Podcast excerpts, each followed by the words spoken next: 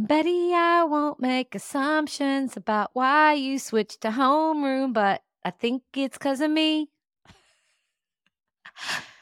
you should know that before I record every single daily dose, I sing something into my microphone. I love music and I'm always singing. And I was just singing that song that is Taylor Swift's, that's the beginning of Taylor Swift's song, Betty, which I love so much. And I was just singing it.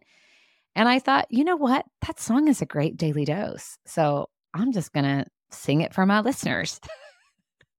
I'm not going to sing the whole song. You heard my voice. Nobody wants to hear that whole song.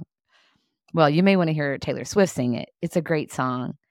And I love it so much. It's about a 17 year old boy named James who cheated on Betty, but he realizes what a mistake he made. And so he's determined to get her back.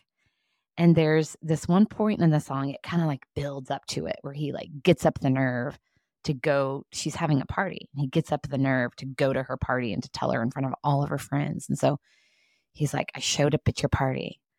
And I showed up at your party and I showed up at your party and you can just feel his courage. I'm like, go, James, go to the party. That had to have been so terrifying for him because he didn't know how she was going to react, what, what she was going to say. And I love the song for that reason because I'm rooting for James. I'm inspired by his courage. And it reminds me of a story I always tell about my daughter Mason when she was 10 she was in a theater class and she got up on stage absolutely petrified, you know, trembling from head to toe, but she did the performance anyways, even though it was really bad and it was really shaky. And she got a huge applause from the audience. Nobody was applauding because it was a good performance. We were applauding because she was terrified and she did it anyways. We were applauding her courage. So here's to courage today leading from our weakness is inspiring. When we show up at the party terrified, when we stay on stage terrified, it's inspiring. It brings about applause.